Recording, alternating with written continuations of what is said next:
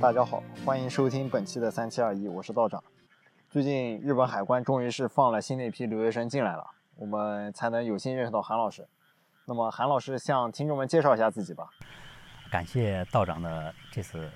就是热情邀请，也是很感谢，就是大家给的这次一个机会啊。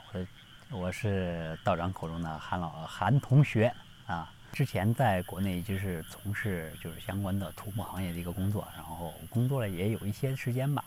后来就想着再去来继续来深造一下。上次我和你聊天的时候，听说你是在国内土木行业做的设计工作，这样的工作大概是一份什么样的工作？可以给听众们科普一下吗？话题其实很有意思啊，就是就是聊到就是土木行业，尤其是聊到设计行业，就是其实不知道大家可能对于就是土木以及设计。第一印象是什么？就是你要如果说到我作为一个普通人的话，就一聊到土木，一聊到设计，可能反映的是两方面的一个问题，啊，第一方面就是国内就是日趋方便的交通设施，大家每次都说的时候，为国内的这个高速发展的便利的交通以及方便的设施点赞；再一个就是为国内，不管说是央视大楼呀，以及啊鸟巢啊，一个建筑的一，就是为它跻身于国际一流化的一个这个外形。点赞，就是不管从哪一方面来说，就是是大家一提到这个，提到这些，提到中国，提到这个它的这个基建，提到它的一个外形，一个大家都是无一不竖起大拇指的一个称赞的一个一个行业。其实听你刚才说的这些经历，还是感觉国内土木发展的非常好。那么在国内工作这么长时间之后，当初是怎么想到来这边留学的呢？就是故事其实很长，也很曲折吧，因为每次。听到大家问我，就是你学土木的，怎么会想到，怎么会想到继续干土木这个行业？就是就是问到，就是你如果将来再去出去做的话，怎么会想到去做土木这个行业？每次大家问到，就觉得其他人都觉得很不可思议。你包括我有时候我自己，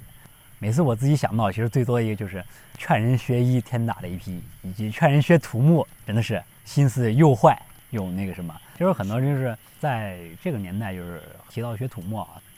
大家可能最多想到了一个就是条件很艰苦，很多人可能对他这个行业不了解，或者是对发展，嗯，前景确实就是你从国内这个角度来说很难。就包括是应届毕业生来好，还是说工作这么多年的，你包括我自己从网上了解到，进来之后都是劝大家离开。其实我有时候逛贴吧，有时候逛逛天涯，有时候说最多的其实它就是一个条件真的很艰苦，就是跟现在我们就是所经历的这个。时代和社会其实让我来是认为就撕裂，就包括我自己有时候就是学的，就是当时怎么会学到去做土木这个行业？是啊，就是从国内就不管是“十三五”规划来说，还是“十十四五”规划来说，就是真的是环境以及它的前景真的是很棒。但是自己其实原来最早开始学的时候也想过，学土木很枯燥，就当时为什么不换一个职业？就是。换一个就是从事互联网啊，或者从事不瞒大家说啊，就是我其实当时最早想学摄影，想去转行去做这个摄影，最后还是做下来了。因为从别人口里面来说，都是土木，它其实是一个很后期的一个职业。但是你不自己经历啊，很后期，对别人来说是很后期，但对自己来说，这后期我看不到。但真的是无数次想到去放弃，经历完之后，哎，土木其实其实对我自己来说，其实。挺有意思一个行业，就是刚进土木行业这个时候，在城市边上去做一个类似于市政工程的一个大型的一个项目，离城市很近，坐公交车几分钟、十几分钟，快的话几分钟，慢的话可能十几分钟就到市里面了。然后，但每次从市里面到我们所住的驻地，现在打个比方，就可能是从东京到筑波这么样一个感觉，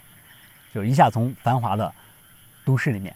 到就是晚上走在街上一个人都没有这样一种感觉。但时间长了之后，就会慢慢抛离了这些就是繁华之外，就会想到一些很长远的一些事情，我自己的一个未来啊，自己的一个规划呀。对于当时的我二十四五的那个年纪的自己来说，繁华之后会有一个更深的一个思考，就会自己会想得更深一些。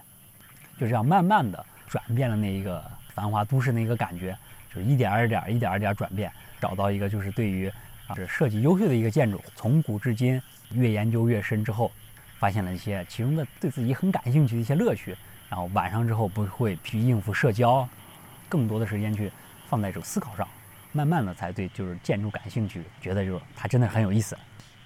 我听说你的最后一个项目是在西藏做的，这样一个项目当时做下来之后，什么样的一一个感受呢？就每次一提到西藏，就是蓝天白云以及壮丽的一些风景。其实对我来说，第一印象就是，就是作为一个从平原过去去的人，感觉最多的就是上楼梯我要喘气。每次上个可能一两层楼，平时我上个一两层楼不坐电梯走个楼梯我就上去了。第二个就是，其实最多最大一个影响就是，没去之前就是对西藏只是一个就是从书本上或者说是一个啊对他一个嗯固有的一个印象。我之前去年碰见一个，也不算就是西藏当地人，就是算离得很近的一个周边县市的一个人，就是他们对西藏的形容，就是我觉得比我一个外乡人去形容更贴切。他们形容西藏就是很偏僻，人很野蛮。就是对我来说，当时听过这样一个解释之后，也觉得啊会不会他真的是如他所说的那样子？我自己先带入了一个偏见，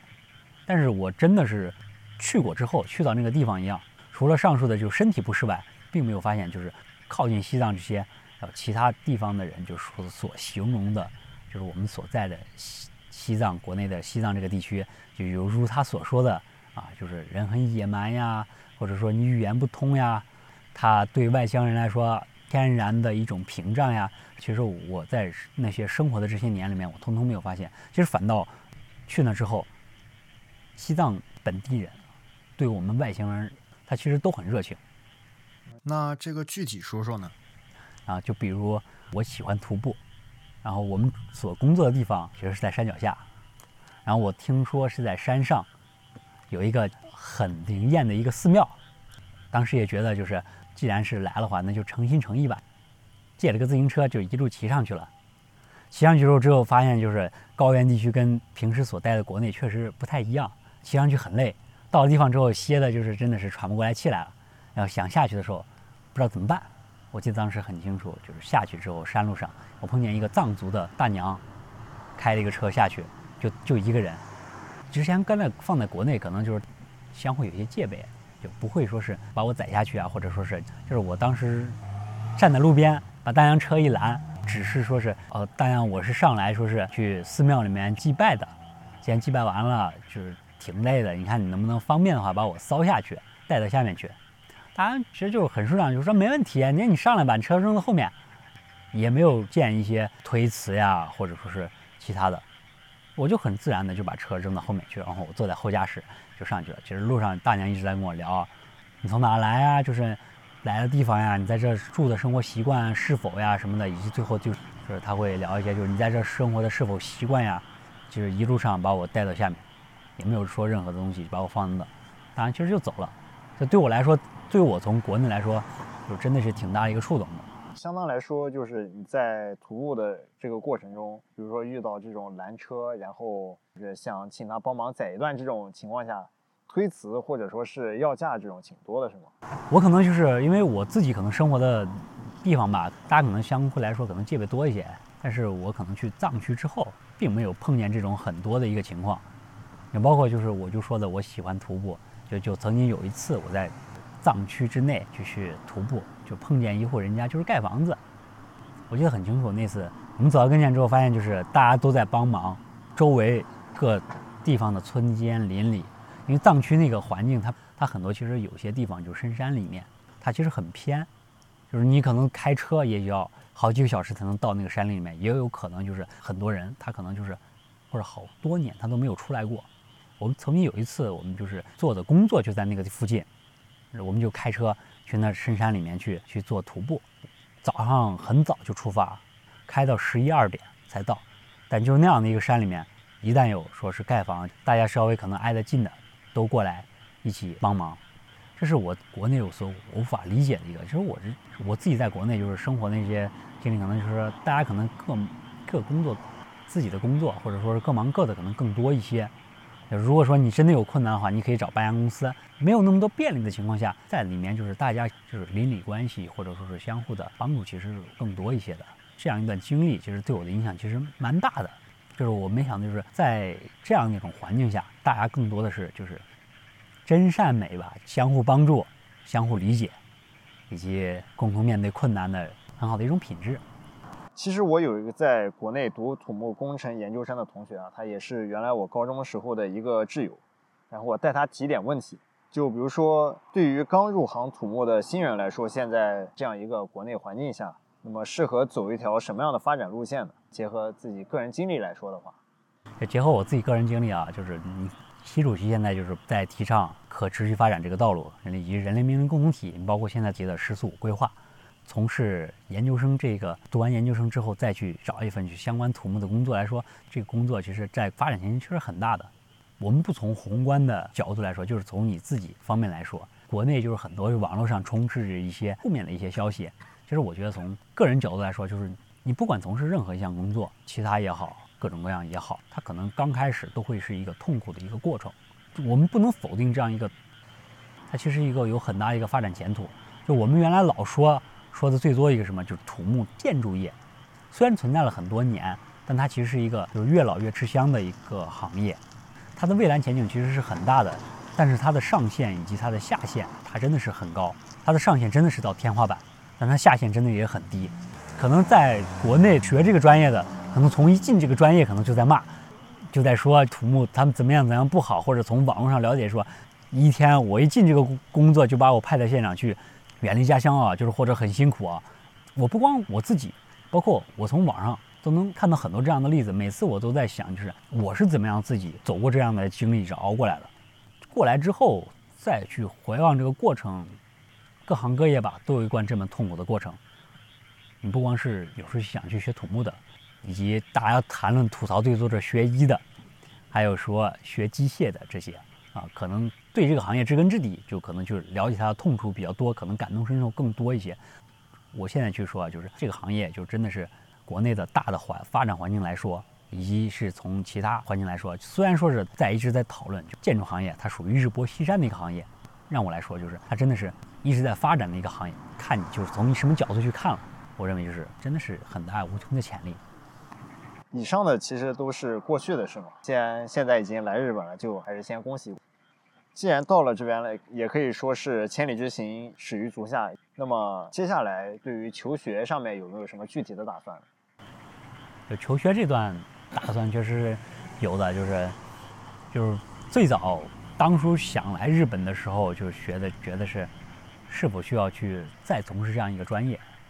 就是后来真的是想过深思熟虑想过之后，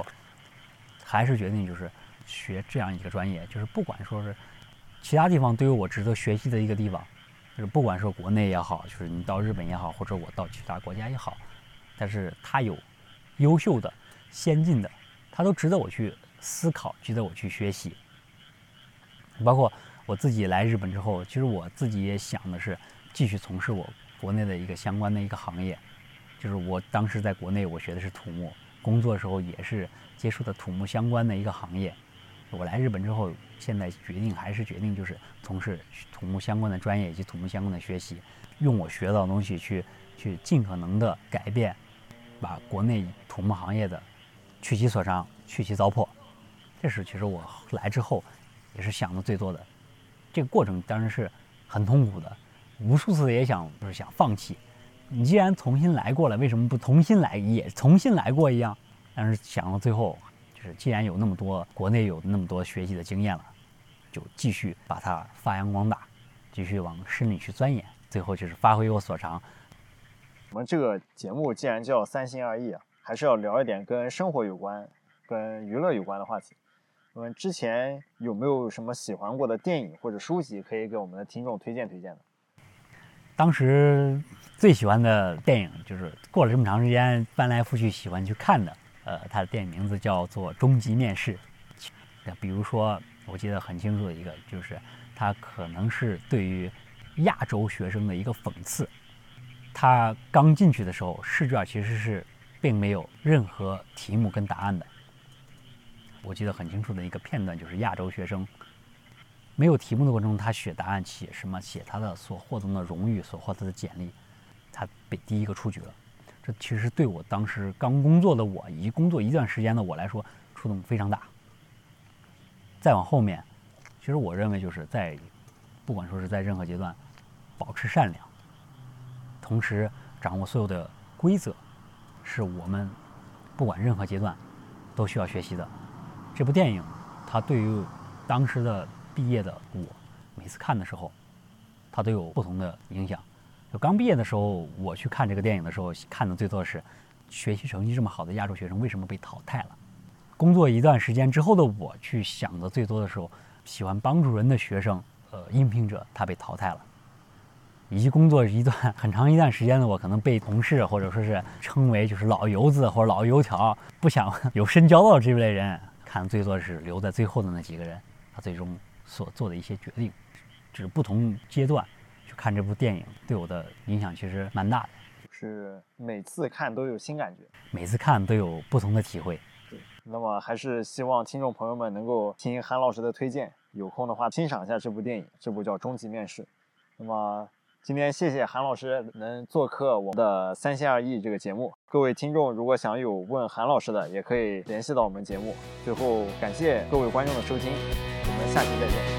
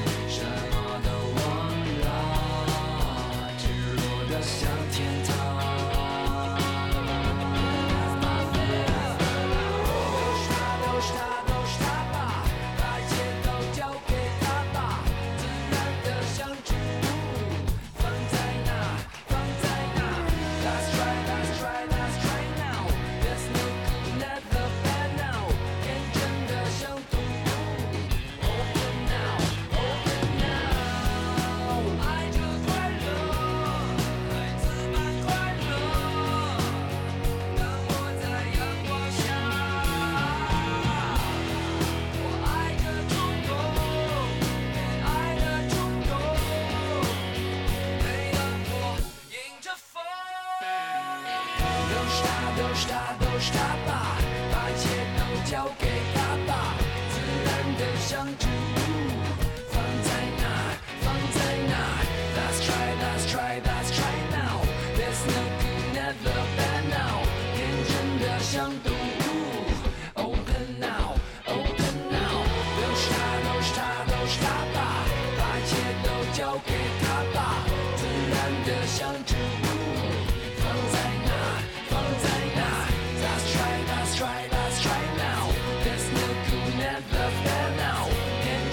相对